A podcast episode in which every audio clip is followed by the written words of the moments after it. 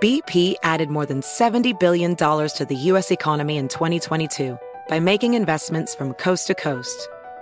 Investments like building charging hubs for fleets of electric buses in California and starting up new infrastructure in the Gulf of Mexico. It's and, not or. See what doing both means for energy nationwide at bp.com slash investing in America. New you in 22. We are Armstrong and Getty, and we approve of this program. Let's uh, begin then, officially according to FCC rules and regulations. Here we go at Mark.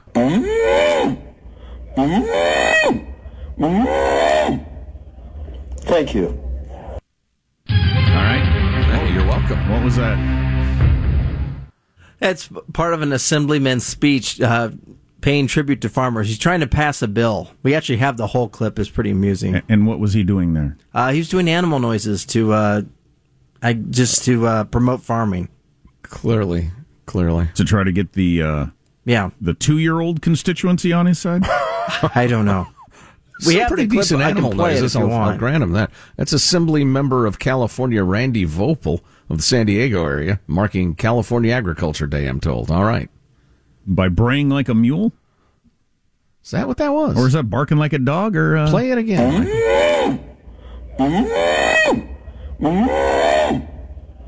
Thank you.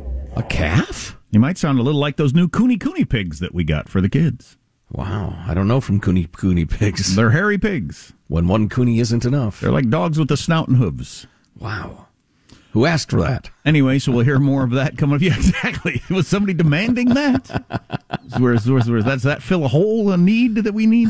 Apparently, Something we are lacking. You know what I need? Something similar to a dog, but also pig like. That's what just fill in the gap between something and something.